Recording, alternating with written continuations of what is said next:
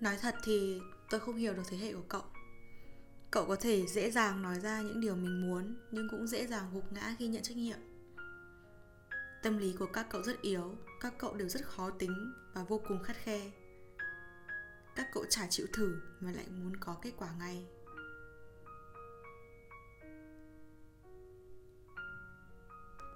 Chào các bạn, lại là mình Vanessa đây. Đó là câu nói mà giáo sư Cha Man đã nói với một bác sĩ trẻ ở trong bộ phim Người Thầy Ý Đức phần ba. Và đó là với mình, theo quan điểm của mình, đó là câu nói thấm thía nhất và hay nhất bộ phim. Với mình thì là như thế. Mình ở thời điểm xem bộ phim đấy, mình vẫn chưa thấy là nó hay đâu. Nhưng bây giờ, khi ngồi trước mic và nghĩ xem sẽ mở đầu podcast này bằng cái gì, thì mình lại nhớ đến câu nói như thế. Thực sự là nó, câu nói đó của bác sĩ đó, của nhân vật bác sĩ đó đã phác họa lên phần nhiều trong thế hệ của chúng ta, thế hệ của thế hệ mà chúng ta đang sống, thế giới mà chúng, mà chúng ta đang sống, lứa tuổi mà chúng ta đang được vây quanh, hoặc chính chúng ta nữa, phác họa lên phần nhiều tâm lý như thế.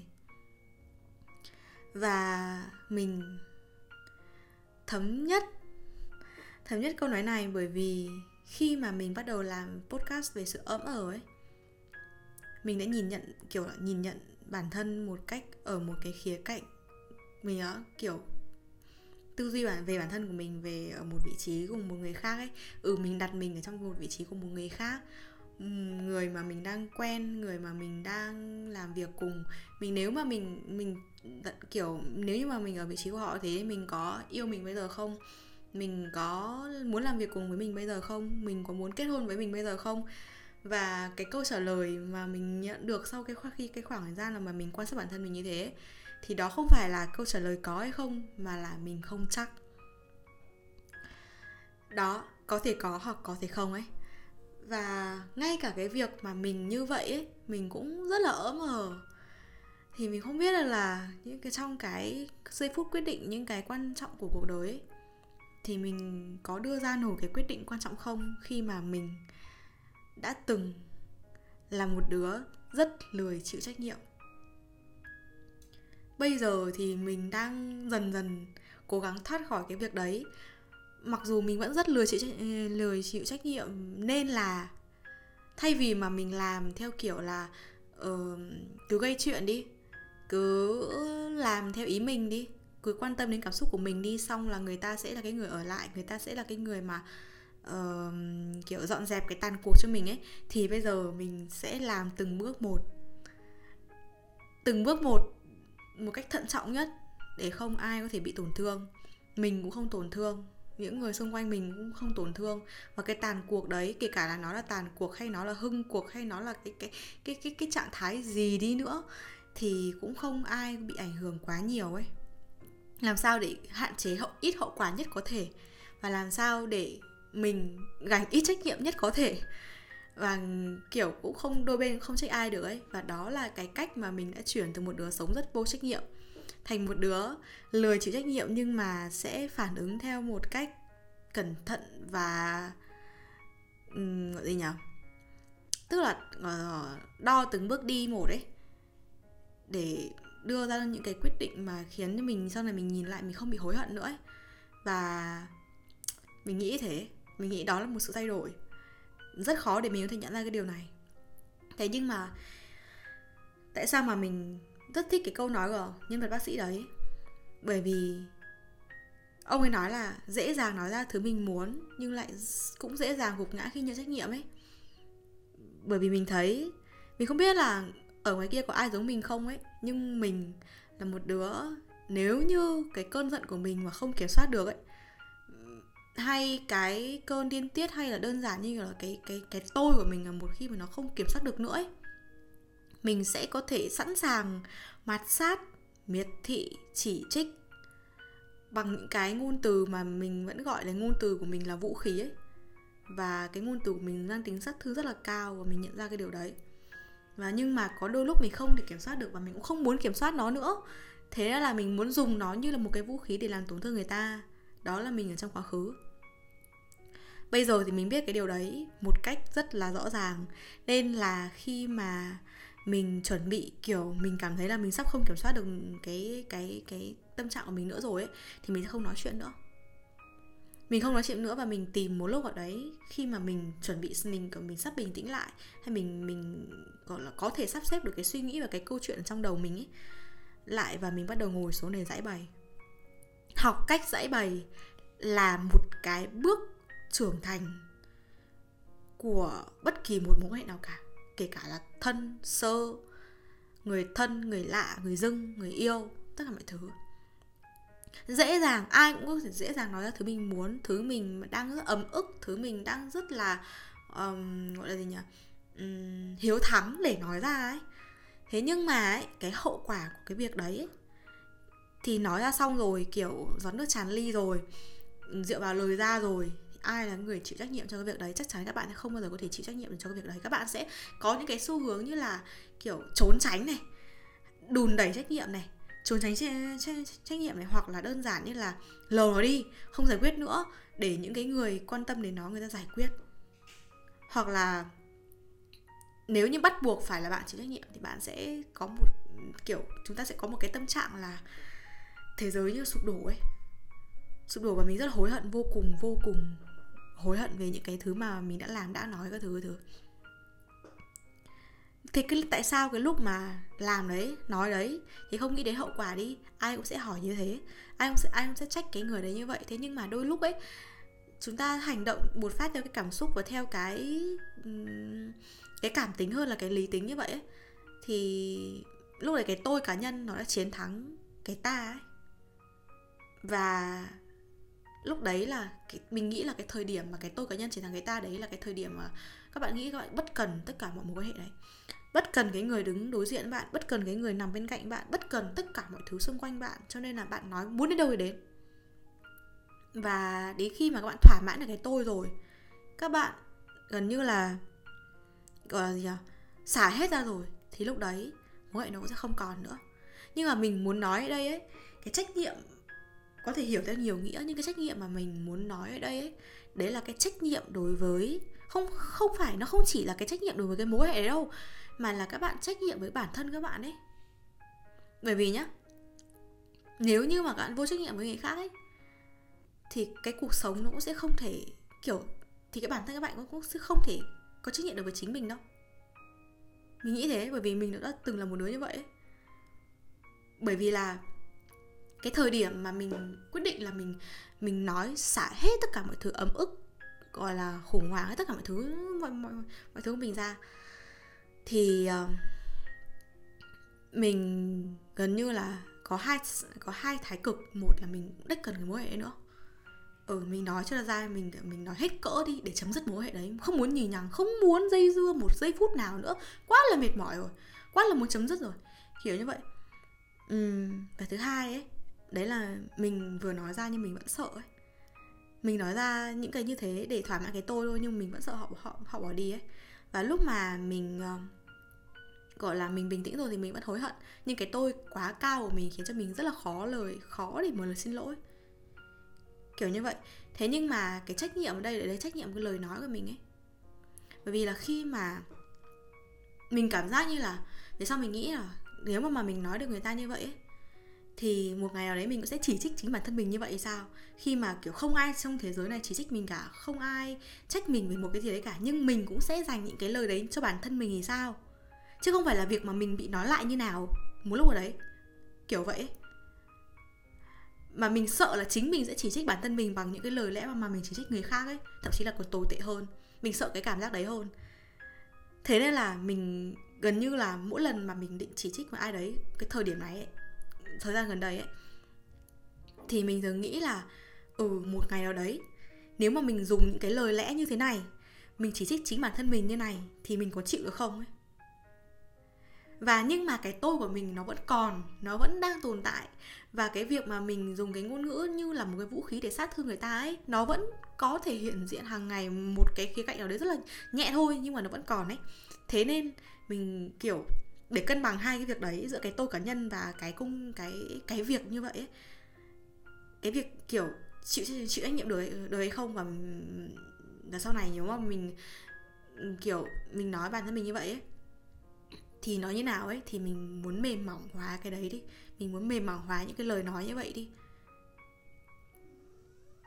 Đấy là cái việc mà, mà mình nghĩ là trước khi mà các chúng ta nghĩ về quả báo, một ngày là chúng ta sẽ bị ai đó uh, làm lại với những cái điều mà chúng ta đã tổn thương những cái người trước, hay là những cái người xung quanh, chúng ta bị kiểu bị nghiệp quật đấy, thì nên nghĩ về phía là các bạn sẽ không bao giờ thoát khỏi được cái cảm giác tội lỗi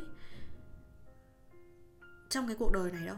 Không phải là tội lỗi về cái việc mà các bạn đã gây ra, về đúng cái việc đấy, mà nó sẽ tội lỗi về những cái việc khác nữa.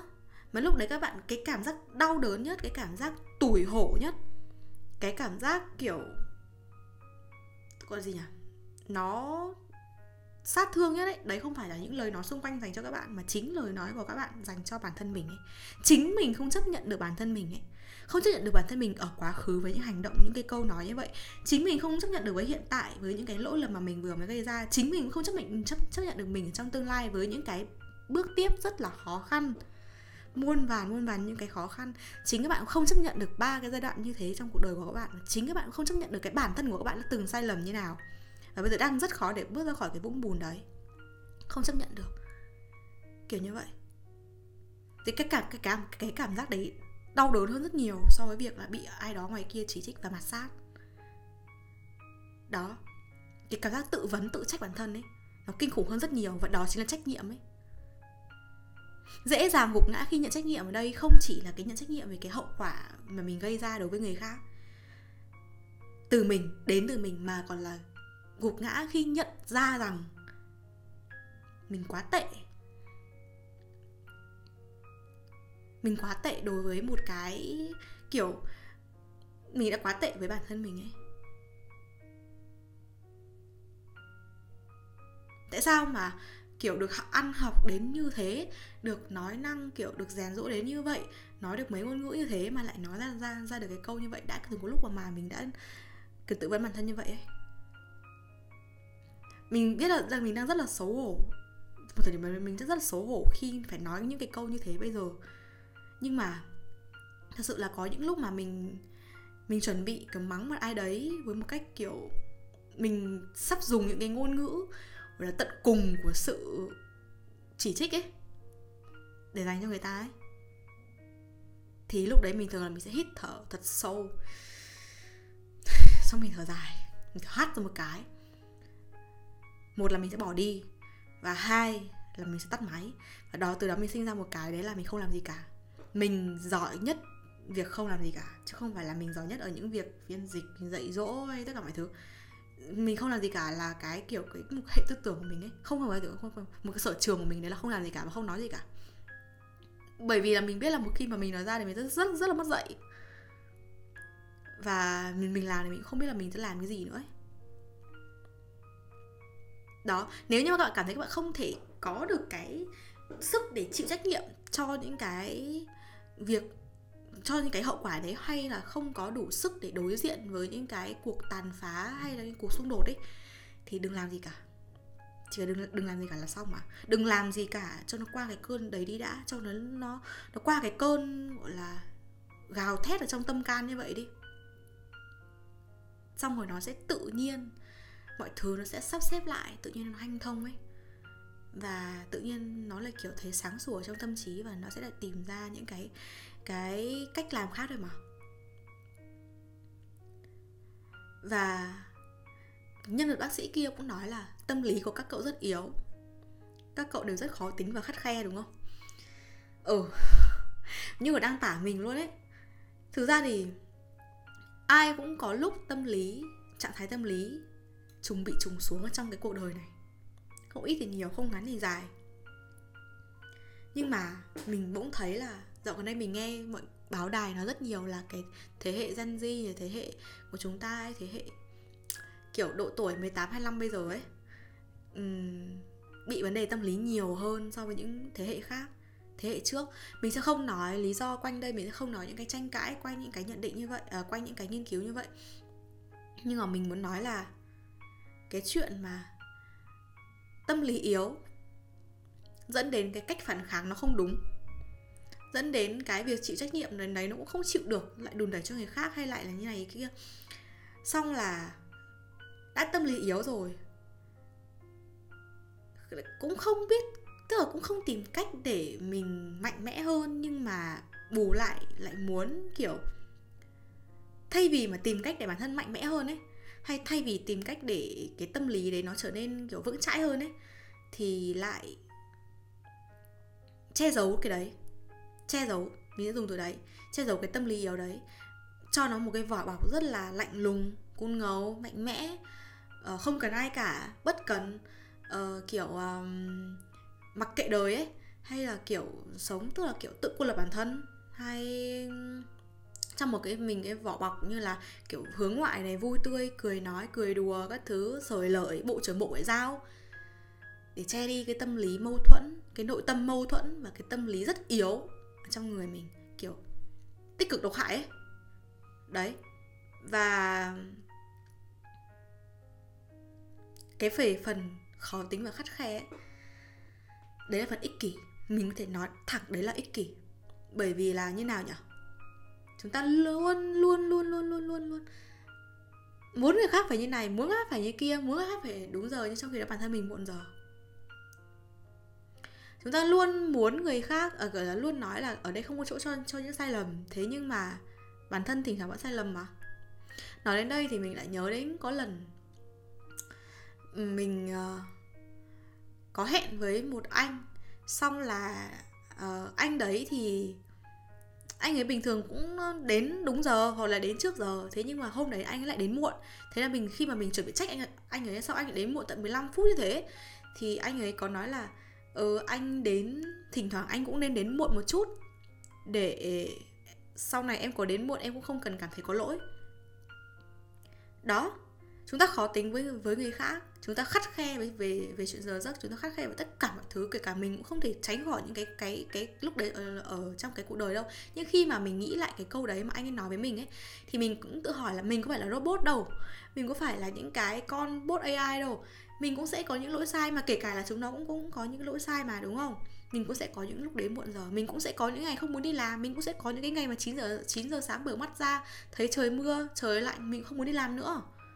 Mình cũng sẽ có những cái ngày như vậy, mình cũng sẽ có những cái ngày nổi loạn như thế. Thì lúc đấy bản, bản, bản thân mình cũng sẽ lại nuông chiều bản thân thôi. Và cái câu của anh ấy nó khiến cho tính của mình nó trở nên dễ hơn rất nhiều ấy. Mình không, mình gần như là như nào nhỉ? Mình đã từ một đứa gọi là bà Hoàng đúng giờ nha, bà Hoàng khắt khe đúng giờ luôn, giống hệt như là cái phong cách làm việc của người Nhật ấy, thành một đứa mà kiểu mình phải chấp nhận những cái việc nào đấy, ừ, có thể du di đi năm mười phút cộng trừ năm mười lăm phút chẳng hạn. Và nếu như mà không phải là những cái cuộc hẹn mà nó bắt buộc phải đúng giờ, hay những cái cuộc gặp, cuộc họp bắt buộc phải đúng giờ, thì có thể du di đi cũng được. Du di đi thì bản thân mình cũng ở đi đường nó cũng gọi là bình tĩnh hơn, thức dậy trang điểm các thứ thứ nó cũng bình tĩnh hơn, ăn mặc nó cũng bình tĩnh hơn, tức là cái con người nó khoan thai hơn khi mà biết du di đi ấy. Đấy là cái giải pháp cho việc mà khó tính với với khắt khe đấy. Khi khó thì khó tính với khắt khe với người khác, thì đến lúc mà người mà mà người ta khó khó tính với khắt khe với bản thân mình thì sao, có chịu được không? Với lại là khó tính với khắt khe với người khác đấy, thì nhưng mà có khắt khó khắt khe với lại khó tính với chính mình không, hay là kiểu như là chỉ biết kiểu là xăm soi xét nét um, khó tính với cuộc sống của người khác thôi, mà cái cuộc sống của bản của bản thân thì đang đang rất là bừa bộn, đúng không? Nghĩ đi thì phải nghĩ lại chứ. Ừ, thế còn cái câu thứ ba, ông ấy nói là các cậu chả chịu thử mà lại cứ muốn có kết quả ngay. Ở phần này mình sẽ nói về góc độ của hôn nhân, không, của góc độ của những người yêu nhau và có ý định kết hôn với nhau ấy. Đồng ý là có rất nhiều cuộc ly hôn khiến cho người ta không muốn kết hôn nữa. Đồng ý là có rất nhiều những cái khoảnh khắc chúng ta không muốn kết hôn trong đời này, mà chúng ta nghĩ là, như mà mình nói ở tập trước ấy, đấy là ly hôn để bắt nguồn từ kết hôn mà. Ừ, có đôi lúc mình nghĩ thế. Và mình cũng có đôi lúc mình muốn có một cuộc hôn nhân bền vững, Mình muốn có một cái, mình muốn là mình chỉ cưới một người ở trong đời thôi. Mình muốn là mình có một cái mái ấm nó suôn sẻ, kiểu vậy. Mình mình mong cầu những cái thứ mà người, mà ai ai cũng mong cầu. Thế nhưng mà ấy, bảo mình thử những cái trắc trở, những cái khó khăn, những cái xích mích, thử nghĩ về rồi nha, chưa thử sức đâu, những cái mà gọi là vết hằn của hôn nhân ấy, thì mình lại rất lười trải qua những cái như thế. Nhưng mà giống như mà, mà, mà, nhưng mà mẹ mình hay nói là nằm, nằm gai nếm mật mà. Phải như thế thì nó mới kiểu có được quả ngọt ấy. Kiểu như phải nằm gai nếm mật, phải trải qua đủ những sóng gió thì mới có được hạnh phúc ấy, kiểu kiểu kiểu kiểu như vậy. Thế nhưng mà mình lại không, mình chỉ muốn có cái kết quả như thế thôi. Mình chỉ có muốn, muốn có một cái cuộc hôn nhân trong cái, cái tiềm thức là như vậy thôi. Nhưng mà với những cái xung đột của hôn nhân, xung đột khi có con, xung đột khi sống chung với mẹ chồng, xung đột khi cả hai vợ chồng son, xung đột trong quan điểm sống, trong, xung đột trong tất cả mọi thứ, thì chỉ nghĩ đến thôi mình đã lười rồi. Nhưng mà mình lại muốn có cái cuộc hôn nhân thế. Đấy, đôi lúc mà mình cảm thấy mình rất là mâu thuẫn như vậy. Chỉ nghĩ đến thôi ấy, chỉ đặt ra vấn đề thôi, chỉ cần nói ra, liệt kê ra thôi là mình đã rất lười kết hôn rồi. Nhưng mình lại muốn có một gia đình hạnh phúc. Đó, rất là buồn cười. Kiểu mâu thuẫn tồn tại trong sự, trong sự thống nhất ấy. Nhưng mà thế này nhá, nếu như bạn chỉ nghĩ thôi, các bạn sẽ rất là ngại nói ra, à, các bạn sẽ rất là ngại làm. Nghĩ thôi, các bạn nghĩ thôi, các bạn quanh quẩn trong suy nghĩ của mình, các bạn sống trong cái thế giới riêng, trong cái, cái, cái, cái tâm thức của các bạn. Các bạn sẽ rất là lười, kiểu tự nhiên không muốn làm nữa. Nghe chán vãi, kết hôn á, để con á, gái một con trong một con mắt, thì gái hai con thì như này kia, hay là ui sao phải sống chung mẹ chồng này, xong là phải uh, đẻ một đứa thì vẫn còn giữ vóc, vóc dáng, để hai đứa như này như này như kia này, xong là vợ chồng sống chung với nhau là có bao nhiêu cái dỗ trả, bao nhiêu cái Tết các thứ thứ, ôi sao mệt thế. Sau là kiểu rồi cũng là chuyện ngoại tình này, hay chuyện chung thủy này, hay là dăm ba tất cả mọi thể loại chuyện quan hệ tình dục, tất từng tất tất tất từng thứ. Ôi, nghĩ đến bao nhiêu vấn đề, kiểu yêu nhau làm sao nhưng mà giờ kết hôn thì nó rất rất là nhiều chuyện ấy. Thế nhưng mà nghĩ, các bạn nếu các bạn chỉ nghĩ thôi, các bạn thì các bạn sẽ không bao giờ kết hôn được. Nhưng nếu như các bạn nói ra những cái điều như thế với bạn thân, với người yêu, hay đơn giản là với mẹ, thì mọi người sẽ ừ mọi người sẽ nói là ừ đó là một phần của hôn nhân, đó là một phần của hôn nhân, ai cũng sẽ có thể trải qua, và đó là một phần gia đình nào cũng sẽ có những cái góc như ở là kiểu con ốm thì ai chăm, con ốm đi công tác, hay con ốm như này kia, hay là tất cả mọi cái như thế gia đình nào cũng sẽ, cũng sẽ phải trải qua. Mình đã nhận được những cái câu như vậy khi mà mình nói về những cái điều như thế. Lúc đấy mình phản ứng theo kiểu là biết ngay mà lại nói như thế, eo chả khác gì. Thế nhưng mà dần dần ấy, mình nghĩ là nó chỉ là một thời kỳ thôi. Kiểu có những ngày cuộc đời rất tệ ấy, nhưng có những cái ngày bạn với bạn với, với cuộc đời lại chọn cách tha thứ cho nhau ấy. Và nó chỉ là, nếu như các bạn nghĩ cả một hành trình dài của hôn nhân, của tức là những người sắp kết hôn mà nghĩ về những cái như thế, thì các bạn sẽ chỉ thấy là hành trình dài của hôn nhân như vậy chỉ tồn tại những cái tiêu cực như thế. Nhưng mà nếu các bạn chỉ quan niệm, nếu như các bạn nghĩ là à nó chỉ diễn ra trong một khoảng thời gian thôi, ừ mang bầu thì chín tháng, uhm, xong là cho con, tức là kiểu cho khoảng thời gian bản thân chăm con là bao nhiêu, bao, sau bao nhiêu lâu lại quay lại công việc, hay là bao nhiêu lâu lại đẻ một đứa nữa, hay là khi nào thì là hết hiểu hết ca pê i, các bạn chỉ cứ đặt ra những cái deadline cho riêng mình ấy. Và xong cái deadline đấy các bạn lại có một cái khoảng th- thời gian nghỉ. Đó là cái câu mà mình đã nghe được. Đó là lời khuyên của một chị phiên dịch, Còn coi như tiền bố của mình. Đó chỉ là một, một khoảng thời gian thôi. Cứ quan niệm đó là cái thời kỳ này cuối cùng sẽ qua thôi. Cái thời kỳ con ốm, con đau, con sốt, con vào viện này là nó sẽ qua thôi khi mà con lớn lên, kiểu vậy. Cái thời kỳ mà con mọc răng, con ốm, con thức đêm, con kiểu bị lẫn lộn ngày đêm, nó chỉ nó sẽ qua đôi khi mà con bắt đầu kiểu gọi là gì nhỉ, ừ, sau khoảng thời, thời gian ba tháng, bla bla tất cả thể loại. Mình nghĩ thế.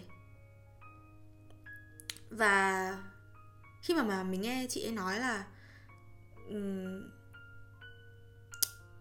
kiểu uh, hãy hãy đừng nhìn nó dài như vậy mà hãy chỉ nghĩ đó là một cái khoảng thời gian ngắn thôi ấy.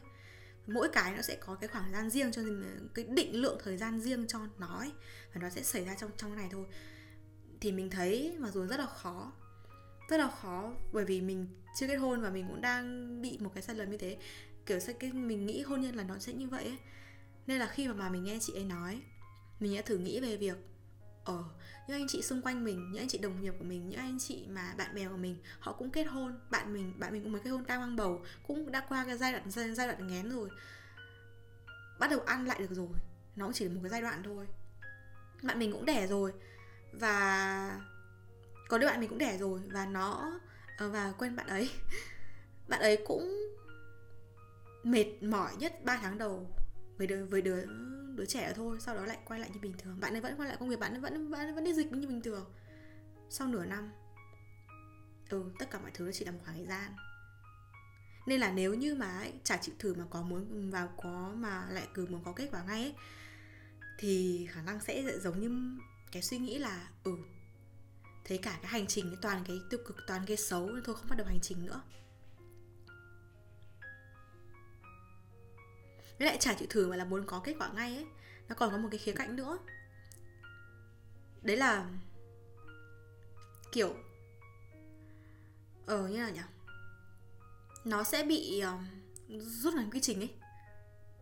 Không chịu thử nhiều lần, không chịu thử, thử nhiều bước. Thử một lần phát là kiểu thấy được luôn, chốt luôn. Nhưng mà chưa chắc Chưa chắc như thế đã là kiểu cái lần đấy, đấy nó được, nhưng mà cái lần sau, lần sau nữa nó không được thì sao? Thử nghiệm này thì cũng phải có nhiều lần chứ. Có thử nghiệm ngắn, có thử thử thử nghiệm dài chứ, rồi rồi người ta mới nghiệm thu rồi chứ. Và từ cái câu nói của bác sĩ này ấy, mình nghĩ rằng mình hay bất cứ một ai ấy, đang ít nhiều gì có một cái khía cạnh ở trong cái câu nói đấy. Và sáng hôm nay thì À trưa hôm nay Muốn nãy Có Chị Chị ấy mới cho mình đọc một câu là hôn nhân ấy chính là người phụ nữ bước ra khỏi chính căn nhà của mình, người đàn ông cũng nên ra khỏi cái căn nhà của chính họ. Sau đó hai người cùng xây dựng lên mái ấm của chính mình, chứ không phải là ra khỏi nhà của chính mình và đi hòa nhập với nhà của người khác. Và mình rất thích cái câu này. Nó giống như kiểu là ừ, các bạn kết hôn ở không, như giống như kiểu có lần mình bảo là nếu như mà mình kết hôn ấy thì cái kiểu um, thì mình muốn là cái gia đình đấy là gia đình của mình, gia đình của hai người. Của hai người thôi, hai người sẽ đưa ra quyết định, hai người sẽ bàn bạc với nhau, hai người sẽ làm chủ cái cuộc sống của hai người và hai người làm chủ cái gia đình đấy. Và người ngoài, tức là ngoài hai người, không được không được phép xen vào. Xen vào đây như kiểu xen vào như kiểu là sấn sổ vào ấy, chứ không phải là kiểu góp ý đâu. Góp ý thì ai cũng sẽ muốn nghe, nhưng mà nếu sấn sổ vào đòi quyết định thì không nha. Thì đó đó mới lúc đó mới là đấy mới là kiểu thực sự là đã kết hôn ấy, mới tạo lập lên một cái gia đình mới ấy, là gia đình của hai người. Và lúc đấy cái người ngoài, ngoài hai người đấy sẽ là cái tiếng nói sau tiếng nói của hai người. Là mình thấy là mình như nào nhỉ? Chúng ta kết hôn ấy là vì hy vọng trên đời này chúng ta có thêm một cái người yêu thương chúng ta, luôn ở bên chúng ta. Khi đau nhức thì sẽ có người đưa chúng ta đến bệnh viện, khi trời mưa tầm tã thì sẽ có người đón về, khi đêm khuya tĩnh lặng thì có người ngủ bên cạnh. Như kiểu là em đã từng thấy mặt trời lúc hai rưỡi sáng chưa ấy. Đó, khi tủi thân oan ức thì có người vỗ về. Và ý nghĩa thực sự của hôn nhân ấy không phải là để trốn tránh sự soi mói của người đời, cũng không phải là để cha mẹ hài lòng, càng không phải là để sinh con đẻ cái, mà chỉ để bản thân sống hạnh phúc và sống tốt hơn lúc độc thân. Bản thân được sống cái cuộc sống của chính mình trong cái cuộc sống của hai người. Bản thân được sống một cái gia đình mới và là gia, gia, gia, gia, gia đình của hai người, trong đó có mình ở đấy. Đó là ý nghĩa thực sự của hôn nhân. Mình nghĩ thế. Và mình mong là hôn nhân sẽ như thế. Bởi vì là khi mà kết hôn rồi, các bạn sẽ... Như nào nhỉ? Không phải đâu, không không phải các bạn sẽ đâu, mà là nếu mà mình mình, mình nghĩ là nếu mà kết hôn rồi ấy, thì cái gia đình mà hai người thực sự muốn sống ấy, thưa không, cái cái cái cái cái gia đình mà hai người tạo nên ấy, đó sẽ là tiền đề để tạo ra những gia đình khác sau này. Và cái gia đình đấy nó có hai cá thể, có hai cái tôi. Sau này nó sẽ có nhiều cái tôi khác. Và nếu như cái tôi đấy, nếu như mà cái cái tôi lúc mà sống trong cái gia đình đấy nó không hạnh phúc, nó kiểu nó quá là đau khổ, nó còn nó còn kiểu tệ hơn cả lúc sống độc sống độc thân ấy, thì mình thấy là những cái tôi về sau ấy, những cái tôi đời sau ấy, nó cũng sẽ không hạnh phúc được. Nên là với những cái câu hỏi là bao giờ mình sẽ kết hôn ấy, thì mình muốn trả lời một cách thật thà ấy, đấy là mình sẽ kết hôn ở thời điểm mình hoàn thành hết, hoàn thiện hết những cái dang dở của mình. Ít nhất là những cái cơ bản đang dang dở của mình nhá, chứ không phải là cái hoài bão cao xa nhá. Và mình sẽ kết hôn ở thời điểm, và mình mình và mình mình mong cái thời điểm mà mình hoàn thành như vậy ấy, cũng là cái thời cũng là chính là cái thời điểm mà mình cảm thấy rằng mình có thể sống hai người hạnh phúc hơn lúc sống một người, thì mình sẽ kết hôn. Và đó là câu trả lời chấm dứt cho những cái sự ỡm ờ của mình về hôn nhân. Mình biết là cái khoảng thời gian mà mình đặt ra cho cái, cái deadline đang dang dở của mình ấy là bao nhiêu. Mình biết là cái khoảng thời gian đấy, sau khoảng thời gian đấy mình sẽ được có được cái gì. Có thể là một năm, có thể là hai năm. Mình biết mình mình biết cái khoảng thời gian đó, mình có một định lượng thời gian cho riêng mình ấy. Và và mình nghĩ là cái câu hỏi khi nào sẽ kết hôn ấy, mình sẽ trả lời như thế.